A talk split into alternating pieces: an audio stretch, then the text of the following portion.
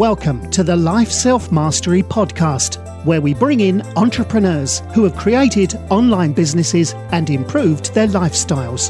Here's your host, Rohit Malhotra. Hi everyone, this is Roy from Lifestyle Mastery, and I'm excited to have Carmen Alfonso Rico, who's a general partner at the fund. She earlier worked with Morgan Stanley uh, and Felix Capital and Blossom Capital. She's been invested in companies like Hopin, uh, Lock, Site, SiteQuiz HR, and others. Um, she uh, is looking to launch a new fund, which is Cocoa VC. A big thank to Evgenia from Tron, Tron Capital for the introduction.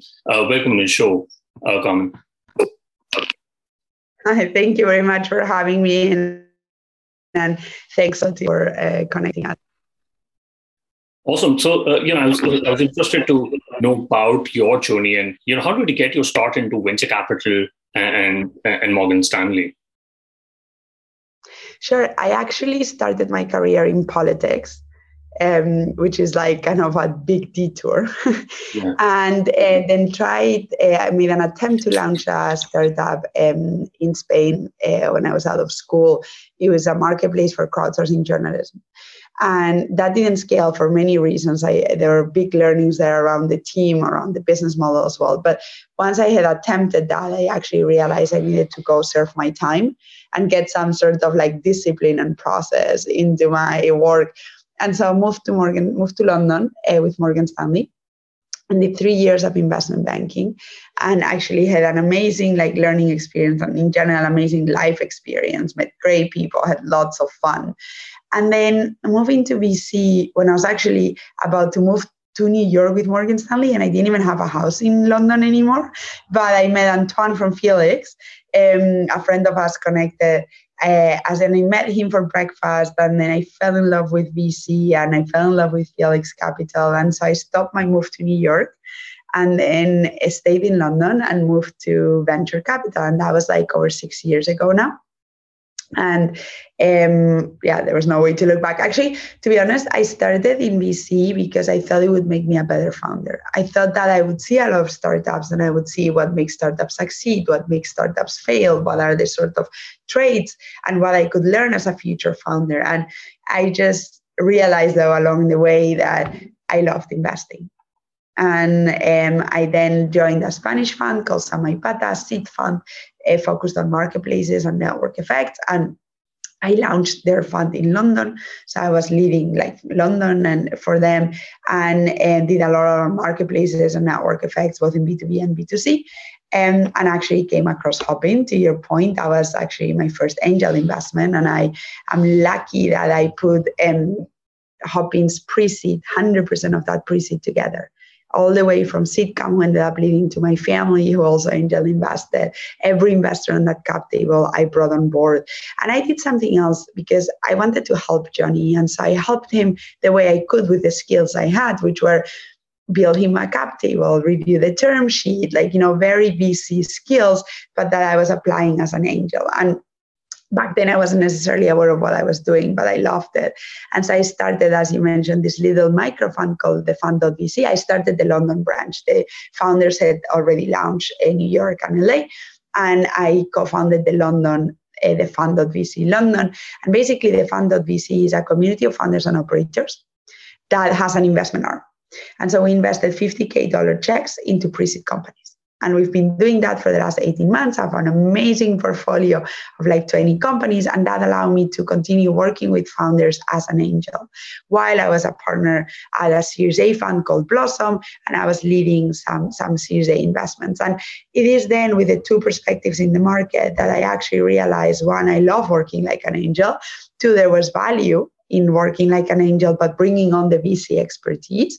And third, that there was probably an opportunity in the market to do so. And so I left Plaza, and with my partner Anthony, we've launched Cocoa, which is a, a 15 million micro fund that, we like to say, we're VCs turned angels.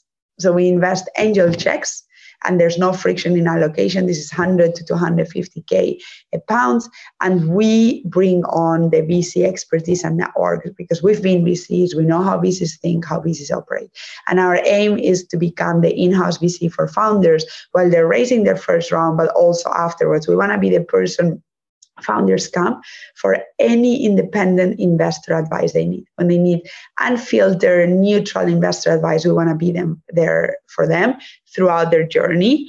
And also we collaborate with other investors because we don't compete. Uh, we just want to be in working with the best founders and the best investors. And so that's more on like what i'm up to and how i got here. And from an investment thesis perspective i like to say that i look for businesses that have insane customer love and by the way, very happy to talk about Hopkins thesis, but that was pretty much it. And the idea is customer love can be found in B2B and B2C, and it can be measured in very different stages across the like very different ways across the different stages of a company. But it is this fundamental idea that if your users, if your customers love your product, love the experience so much that they gather around it, they build a community, they interact through it, they refer each other. That's actually a super, super strong driver of organic growth and a very high barrier of entry. So it's very fascinating to me that on something that's almost like an emotional connection that you establish with the product and the experience, you can build a highly scalable and defensible business on top of this. And you might have figured from my name and my accent, which I am cannot escape, I'm very happy not to, that I'm from Spain. But actually, I was partly raised in Germany. So this idea of emotional connection, but defensibility, scalability really fits like the two personas in me. Yeah, no, I think there are a lot of uh, interesting points that you talked about, especially your journey with uh, with Morgan Stanley and Felix Capital and, and Blossom, and, and, and finally the thesis of the fund. Um, I wanted to wanted to understand. Uh, did your time uh, uh, as an operator in Morgan Stanley help you become a VC, or do you think a lot of uh, young, you know, professionals who just passed out of the university or college should they should they work in as an operator for some time before they want to think about a career in VC? I think everybody wonders like what gets you into VC and what's the best optimal way. And my uh, thing would be there's really no way because I did such an off journey into VC, right? And most of us, some come from banking, some come from startups, some come from completely even more random places. And um, I think to me personally, Morgan Stanley was incredibly useful because especially on soft skills like the hard skills the knowledge that i got there on like the industry i was doing financial institutions like during basel III which is a european regulation post crisis on capital requirements of banks never used that again never. But the idea like the soft skills that i acquired um, on the quality of the deliverables and um, on the like attention to detail even that ability to also learn how to they like work very hard and help your peers but also stand your ground on things that are not your problem like push back. Like a lot of like be strong in like you know getting people to do what you need them to do like manage.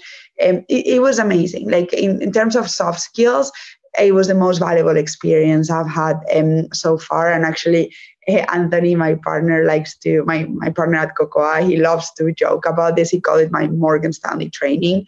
Um, because during fundraising, it's been incredibly useful, right? Because in banking, there are a lot of things that don't work. And there are a lot of there's a lot of time that is not used the best ways, but you learn certain things that are very helpful. And I learned that everything that leaves for a client needs to be absolutely best quality.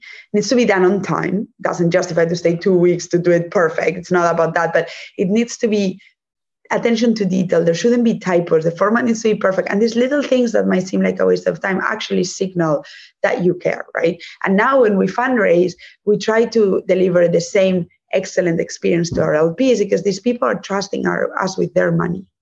And we need to show to them in every possible way that we care more like we ha- we understand it's such a big responsibility to have money from these institutions from these individuals and to have their trust. And so i think these levels of like and how to co- manage complex processes and how to yeah get people to do what you want like all these things were soft skills that i have been super useful. But likewise you can work in a startup and join as an employee number three and end up managing a team of 20 and that is incredibly valuable. So i think because VC is a people's industry.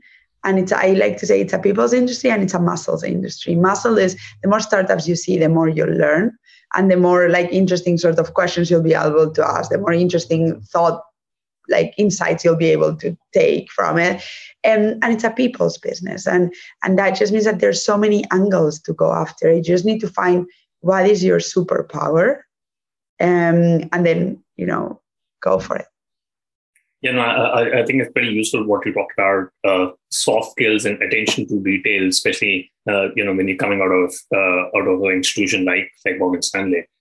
I mean, I can see a space uh, five meters away from me. Like it's just like it's almost like I spotted like five meters away, and and it seems like not valuable skills, but there are because they they mean a lot more. Yeah, no, I, I can totally understand. Can be very useful, especially you know when you when you're investing into startups, you can really go deep and understand you know uh, if the if the founder has really thought thought through it. And uh, you know, uh, we recently had the news of the of a uh, VC fund called General Catalyst uh, coming into Europe, uh, and and there are a lot of micro angel funds and micro VC funds, I would say, rather say, who are um, uh, investing to startups, uh, operators who work full time in, in, in, a, in a startup or in a company, and they they're running these um, uh, micro VCs. How do you how do you analyze the the current venture landscape today? Do you think uh, the venture capital the uh, uh, the venture capital landscape is ready for a lot of micro VC or operator led VC firms? Yes, I think it's a a super interesting question because to me it's the biggest opportunity that there's now in VC land, especially in Europe. I'm going to talk about Europe, which is the market I know. And apologies if I'm coughing. I've got this very well-known infamous uh, virus that doesn't let let us go for like two years. But COVID aside, um, um, I think it's the most interesting phenomenon happening right now. It has happened in the US and it's happening in Europe now. And I think that if you think about it, the beauty so pre-seed and seed in europe is non-institutionalized. Like it's like yet to be sort of institutionalized. Who will lead pre-seed and seed in europe for the next 10 years is yet to be decided. And the beauty of the microfinance phenomenon is that we all collaborate with each other. We don't compete. And if you look at the market what's happening now and i'll share sort of my view of it. And by the way i've built a model around this so i put my money where my mouth is. But basically most funds are getting larger and larger, which means they need more stake. Is a virtuous cycle. Like rounds are getting. There's a lot of money to deploy, so rounds are getting larger. So you need larger funds, and um, larger funds mean you need more stake. Why? Because if you look at the economics of a fund, if I have a 15 million fund like Cocoa, at, and I have 1% ownership at exit, I need a company to be $1.5 billion in outcome for me to make $15 million, i.e., for me to return the fund, which is what I look for when I make an investment. If I have a 400 million fund and I own 1% at exit, I need a company to be 40 billion at exit for me to make 400 billion. I need to be a fund return. The likelihood of a company to be 40 billion at exit versus 50, 1.5 billion is very like different, right? So what can I do as a 400 million fund? I can try to get a higher percentage at exit so that if I have a 10% at exit, I need a company to be 4 billion right? For me to make 400 million. So it is more likely that a company is 4 billion than a company is 40 billion. So I'm always going to try to get as much percentage as possible because that's going to increase the probability of me actually of a company being a fund returner. So larger funds mean more stake. The problem with more stake means that it brings more competition because every percentage that you win is a percentage that I lose. And I'm going to fight for every percentage with my life because the probability of it to be a fund returner depends on that stake. And so that's what's happening in the main market. And then you have microfunds that go and be like, actually, you know what? I don't care about stake. I'm just going to optimize for access. For that, I'm going to be small, but I'm going to optimize for access.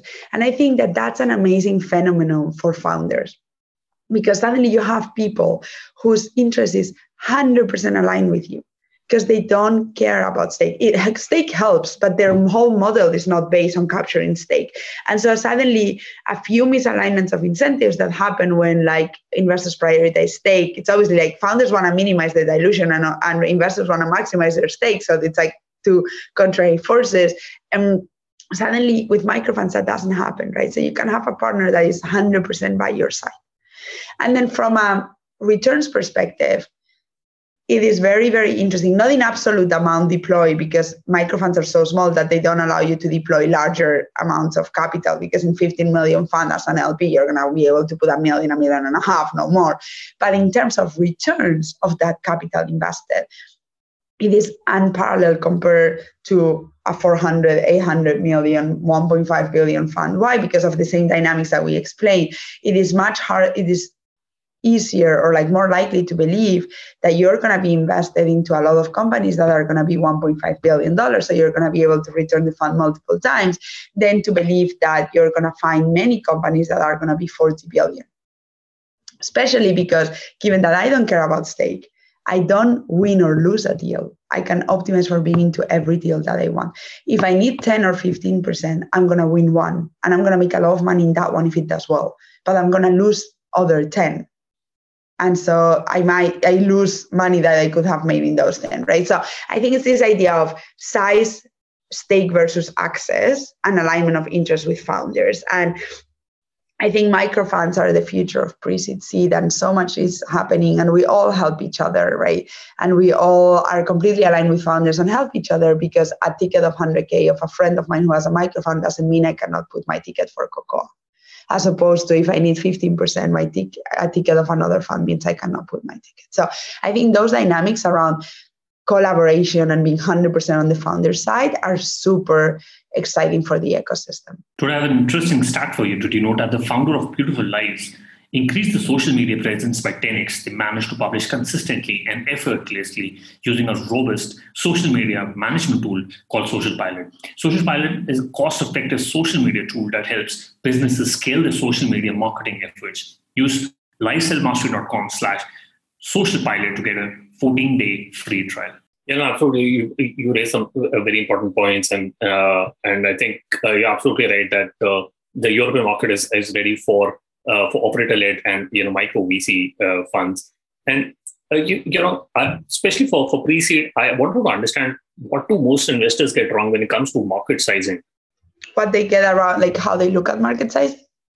Correct. You know, uh, you know, a lot, lot of founders talk about a trillion dollar market, but but but you know where do investors go wrong when they when they deep dive into into into the correct market size market sizing is very important because you ultimately need to believe that this company let's say i'm a 400 million fund i ultimately need to believe this company can be a 4 billion dollar mark a 4 billion dollar company for right. me to get fund return. So if the market is two billion, that's not going to happen, right? Um, again, it like it's just you will need to capture 100% of the market share, and it's just so market sizing is very important. Now, it's not about a trillion sort of market you know typically like it's never a trillion. It's about i think how i look about the market is i'll do my own market top down bottom up market sizing. I'll understand like how likely and i'll give you an example about how likely it is that a company can get to like be a very large outcome in the market that they're operating or in the market that they will operate. Sometimes it's not a big market yet but you believe that it's a growing market. I have some investments into vr.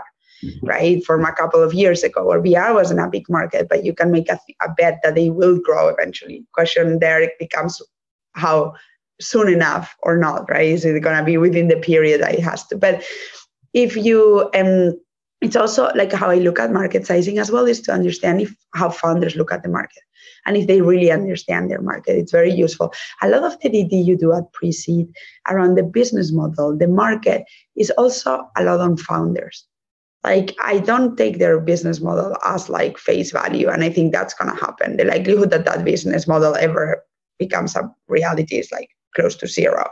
But i like to see how they think. I like to see their ambition. I like to see their understanding of the market and their understanding of their model and i like to see whether they have common sense. And so i look at that as such. But for example like very back of the envelope kind of calculations but looking into a company um, and we did the math. We would need it to be $2.5 billion for it to be a fund returner. So we went on to the market size. The market size is humongous, sure, but I went more onto a bit more specific, bottom up, bottom up, top down, but also a very cool, like very quick metric, which is okay. So how many companies in the space are at multi-billion? Not competitors, but in the space, like multi-billion. And you find quite a few at 10 billion, 12 billion. I was like, okay, I can see this. Now there's like a very big player Um, again, it's not a competitor, but it's in the space. This is a SaaS tool. It's 330 billion. Okay, so ideally this company IPOs, but if they were not to IPO, what are the transact like the acquisitions in this market type? Like there are multiple acquisitions at five, at seven billion.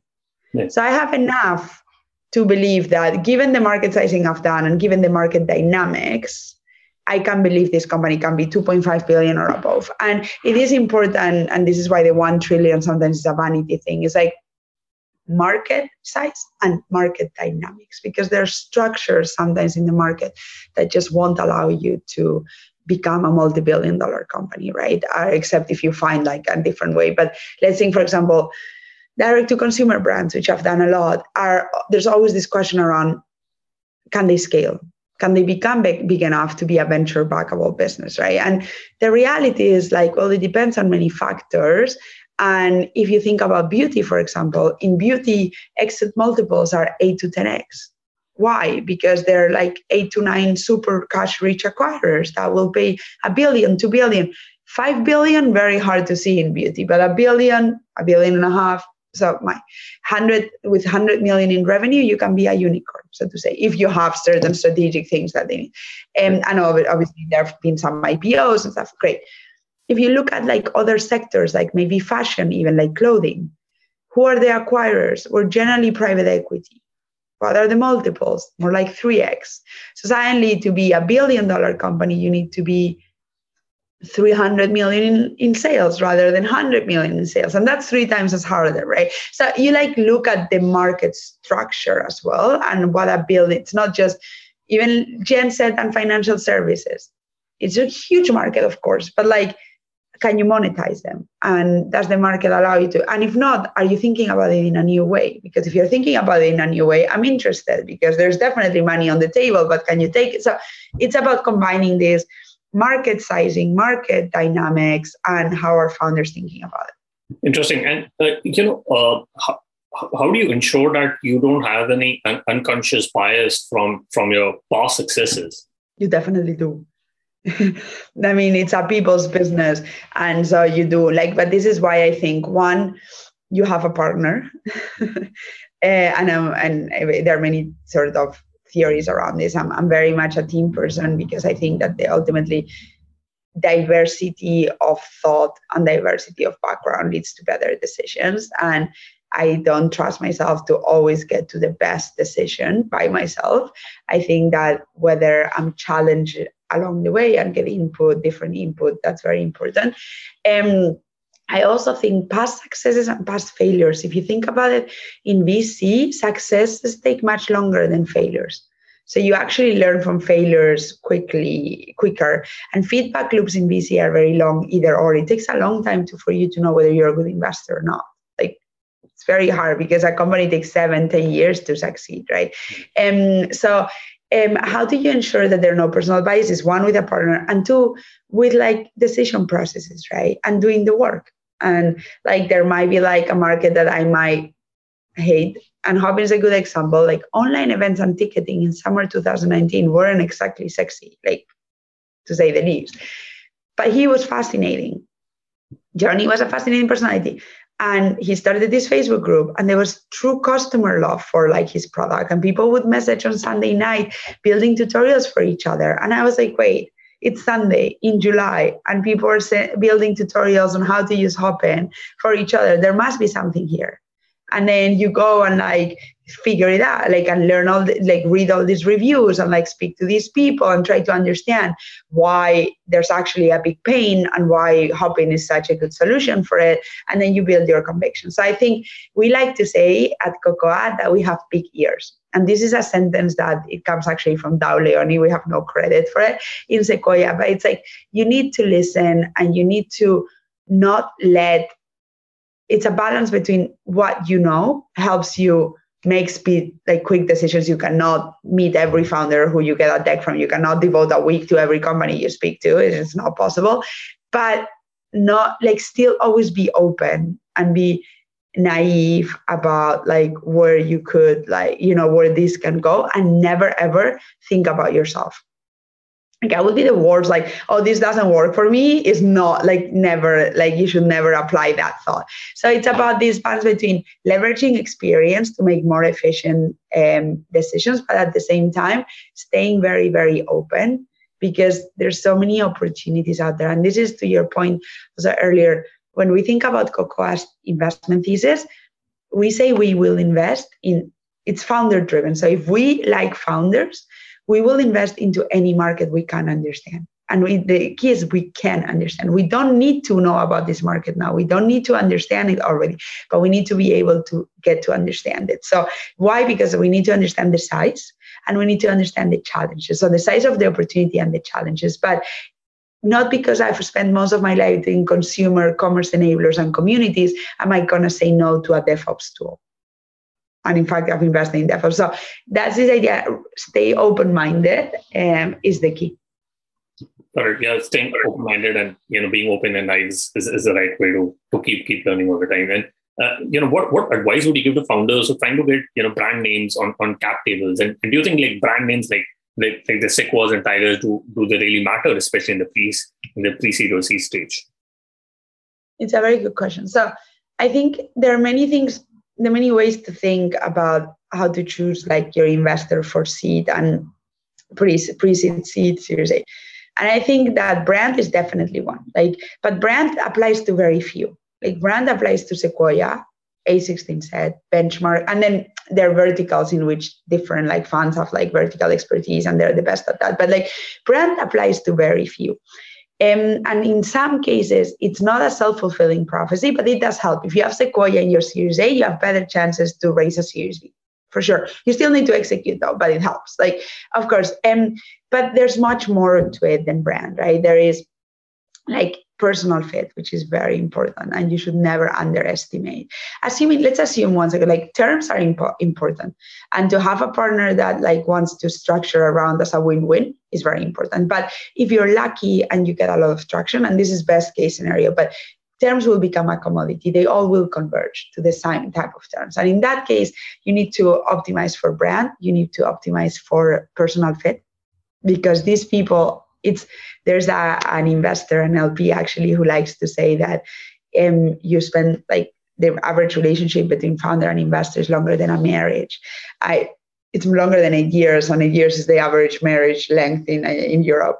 Uh, I like to say it's actually like having a baby with somebody because um, getting somebody out of a cap table is much more difficult than divorcing somebody. So right. basically, you get you cap table, you're stuck with them forever, like when you have a baby, and so you need to like these people right? Like they they need to be there needs to be a cultural fit. You need to want to call them at night when things go wrong. You want to celebrate with them when things go right. So that's very very important. And then third, which is probably like a subs like a bigger like brand is a subset of this is value add. And how you measure value add is very different across stages, and it's very different for what you're optimizing for, right? Like some founders know exactly what they want to do, and they just need fast, cheap capital. So they're like amazing hedge funds now, turn VCs that will deploy very fast, cheap capital. Some founders are great in product but have no clue about how to go to market, and they can find an investor that has done it over and over again. So it depends on what you're optimizing for, but you should definitely um, take that into account. So I would say terms. Uh, which are indicative also of the relationship that you can build with person value add and this comes brand, but also many other forms and shapes of value add, including network of this VC out of that. And third, personal fit. Mailman is a email assistant that shields you from unimportant emails, minimizing interruptions and making your days calmer and more productive. You can visit mailmanhq.com and use the code LSM, uh, which gives you the benefit of 15% off for the first year on the annual plan uh, which already has 20% discounted compared to the monthly plan. So you can visit mailmanhq.com and use the code LSM.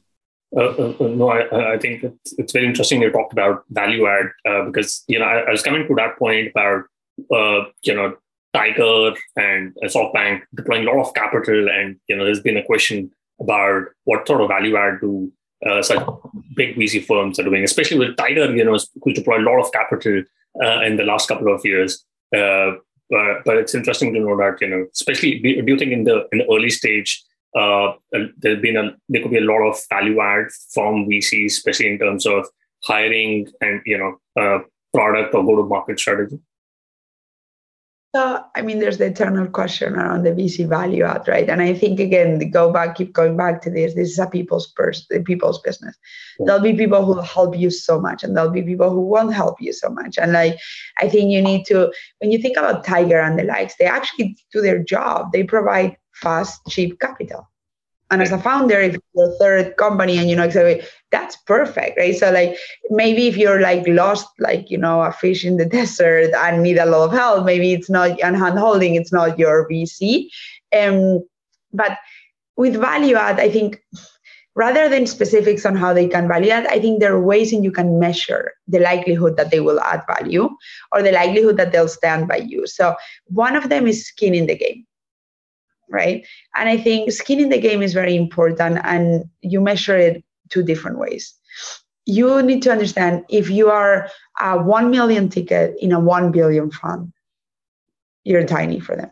If you're a 1 million ticket in a 10 million fund, you're a huge ticket. So it's not about the size of the ticket, it's about the size of the ticket relative to the size of the fund, right? So, how much do they have at stake? Now, that second way to look at skin in the game also and we've mentioned it earlier is the stake that they own of your company. Why? Because if i own 1% versus i own 10% the likelihood that you become a fund returner is 10 times higher if i own a 10% so when my time is limited it's not i'm a bad person but i will probably likely more devote time to companies where i own 10% than to the company i own 1% right? And so in that you need to figure out typically how what's their average ticket size and typically how much percentage do they own in companies? Because if they always own 1%, then yes, it's, it's the same. But like you don't want to be the company where they own 1% if they generally they own 10%. So um, I think skin in the game. And then third, actually, and I always say it's an emotional value, emotional like connection thing. So you also need to do as a founder, involve investors emotionally because there's a rational part of them which will be calculating how much money they can make and out of you and therefore or with you and therefore how much value they should uh, add they sh- how much time they should devote. But there's also an emotional part of i like this founder. I like this company. It might be irrational but i want to help them. And I, you need to play that as well. Um, but i think that's a, the probably the most objective way to measure potential of value add. And the second thing that i always tell founders to do is dd your investors talk to companies that have been invested by them, reach out, call to them, and actually, if you can speak to people, invest, so to founders where things went wrong, and those were the backers, that's the best kind of DD. Um, to the then on the specific value add, look like it really depends on the investor. Me, and I'm gonna be fully transparent. Am I gonna be the best person helping you build a product? I doubt it. I've never built a product. Like, um, am I gonna be the best person helping you build an engineering team? Well, I've never built an engineering team. So, no. Am I going to be the person who can connect you to people who know how to do it? Yes. Am I going to be the person who you can rehearse with um, how to fire your first, like the employee that you want to fire for the first time? Yes. So my superpower in this case and how I add value is by becoming this like trusted confidant of founders and this person they come to for anything they don't know where else to go and or they don't even know where to start we'll figure it out together. I'll never have the answer probably because i haven't built five companies and exited them but i'll have a framework on how to think about it and i'll have the people we can go to to ask. So it depends. Others are amazing in building products because they've built like they've been head of product at dropbox head of product at snap.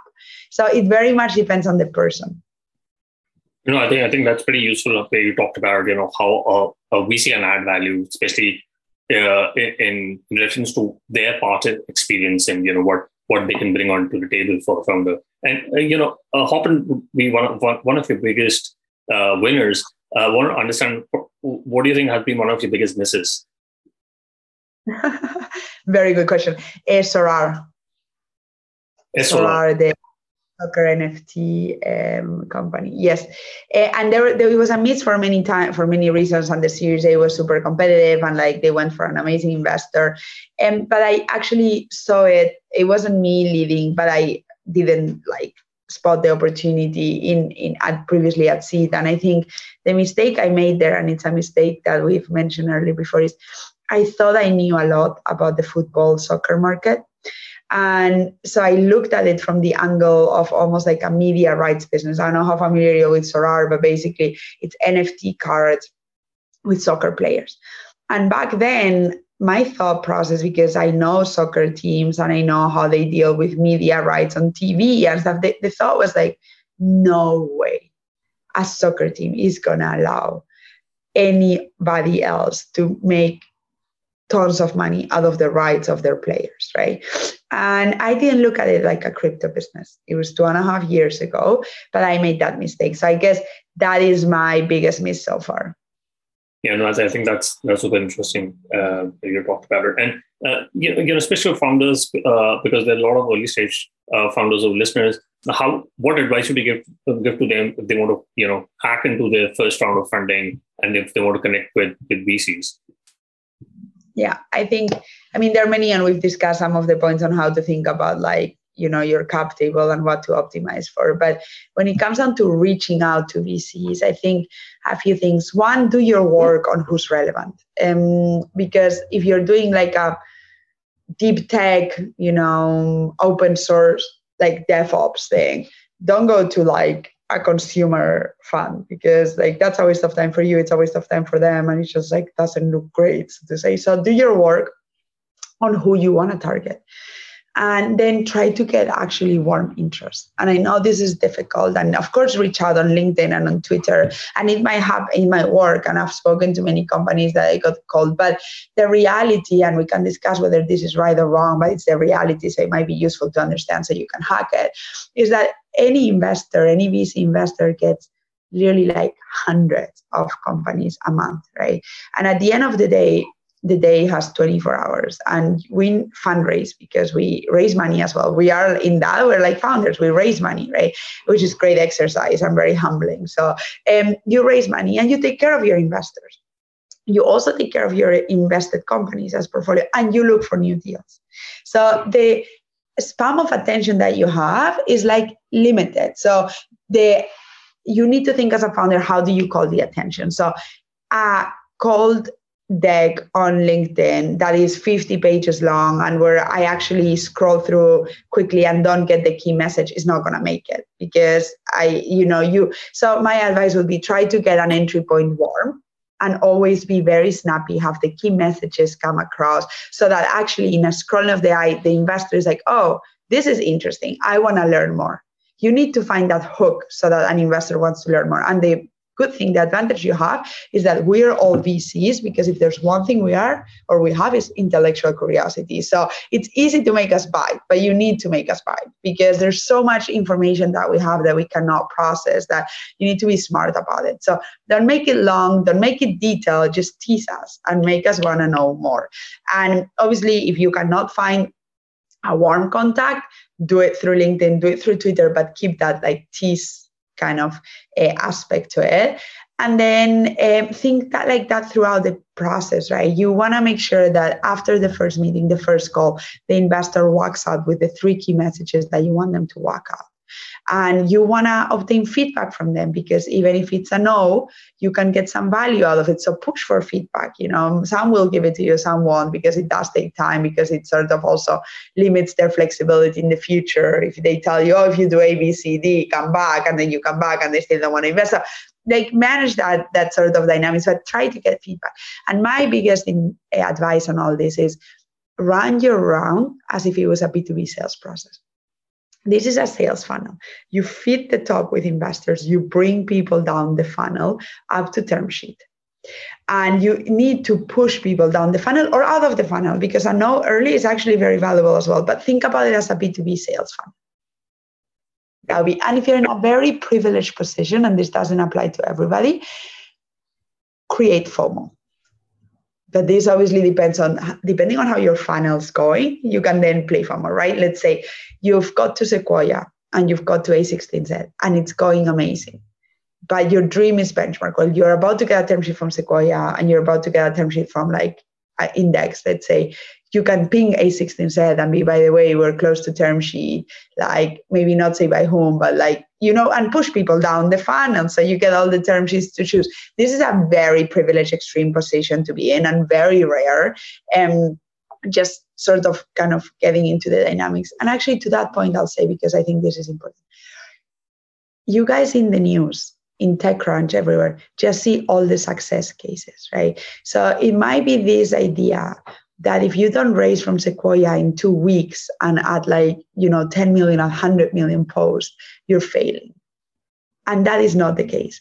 Raising is really, really hard and it takes months. And in this B2B sales process is a proper like process that really takes like so much of you, right? And it's not an immediate thing and it's not a walk like in the park. And I've had founders who've spoken to 75 investors to get one yes. And I keep telling them, all you need is one yes. Do not give up. It's very hard to not give up when you've got 70 no's right? And when you've got people almost over the line, but then they decide that no, actually not, and you need to start from scratch. So, like that is the reality. The reality is not the 10 million, 100 million posts led by Sequoia in decided over a weekend. These things are happening because this market is like it is, but it doesn't happen to everybody. And if it's not happening to you, it doesn't matter. And on this, Hopin's first round took a lot of time, right? Then it got very competitive, the seed round, because Johnny is fantastic and his product was really good and there was very good early traction. And then COVID came and obviously the, the thing exploded. But um, the first pre seed round was very hard, like because it was a difficult market. He was a first time founder. People were really not super keen. It was the middle of the summer. So in every great story, like it wasn't ever easy. So do not fool yourselves. I think like this sort of Hopin effect and all these like rounds that we see now create this almost um this feeling of like you know that you're not making it that is not real yeah, no, I think I think you made a lot of relevant points, especially for you know early stage founders. Uh, they should definitely you know clip it and, and keep listening to it. Uh, but uh, you know, I, quickly want to go to top three. What's your favorite business book? Ooh. so actually, I'll confess I have a favorite business book, but I'll actually confess that I have this rule where I don't read business books at night. I read novels because I love to read, but it has to be fiction. And actually, I read in Spanish, so I don't forget how to um, uh, write in Spanish. But I think very good books. Um, Never Split the Difference for negotiating that a founder recommended to me, a founder I have the privilege to back, and it's a fantastic, fantastic book. And then if you want to understand VC, I really like a, a book called eBoys. Um, that is done by I know they're all these typical books, the you know lean startups and the hard things about hard things, but like getting a little bit about like off track. Uh, eBoys is the story of Benchmark.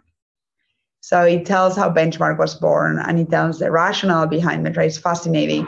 And then the third one would be Done Deals, which in the, the founders of the main funds in the world, on Sequoia, Kleiner Perkins, like ASICS, they all tell the story in five pages of their funds.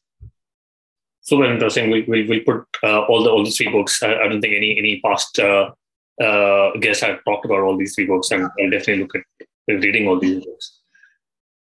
Yeah. So never split the difference. Definitely read it before your round. It's really good. Got it. We put that in the show notes. And you know, if you could go back in time when you, when you started your career into venture capital, what is the one thing you would have focused on or done anything differently? When I started in VC. Correct. Uh, is there anything you would have focused on or done anything differently? Yeah, I think it's a it's a very good question. So I think I would have met even more companies. I think again it's a muscle thing, and back then as a junior in VC, it's a bit of a different kind of journey. But I think if I could have spent even more time with companies and yes sourcing them but also listening to founders like understanding their challenges and trying, like that would even have like accelerated my my muscle building even more Interesting. And uh, do you have any favorite online tools? Example, Gmail, Slack, Zoom. Any favorite tools? Okay. Like text. Oh gosh. Okay. Yes. Um. So compose.im. Disclaimer: I'm an investor, but it's the best product ever. And um, it's a superhuman, which I'm also a user of, but have mixed feelings with superhuman. Uh, superhuman for WhatsApp, Slack, Telegram, Gmail, everything. So the idea is you make communication person centric, not channel centric. Because actually, I do not care if you write me an email or a WhatsApp. I just want to know that you've written and I want to reply on the spot. So insane product, compose.im. Then second wow of the year in terms of products, Sigma OS. Also, disclaimer, I'm also an angel investor. It's a browser, a web browser that is so like these guys are just so smart. So they think about all the hacks that you do with the browser, like putting two side by side. Like you know how you make the window smaller so you have two side by side. You can do it on the same browser you can create your workspaces. It's just like so. It's just perfect to like not have trillion windows open and never closing the tabs just in case like you forget. And third, um, so I use Superhuman obviously, but um, Asana. Great fan of Asana to manage the like projects. Uh, no, I think I think all all, all of them great products. Uh, we will put that in the show notes. Um, Carmen, what is the best way people can reach out to, to you and know more about uh, Cocoa VC? Sure, Carmen at cocoa.vc. We'll, we'll put that uh, in the show notes. Uh, Carmen, thank you so much for taking our time and speaking to us uh, and uh, really enjoyed the candid uh, conversation we've had. Well, thank you so much. Apologies for the coughing, but I thought we got through it. So I'm very happy we did. Yeah, well, thanks so much. Thanks for listening to the Lifestyle Mastery podcast, where we teach you how to start and grow your online business. For more information, visit Rohit's blog at www.lifestylemastery.com.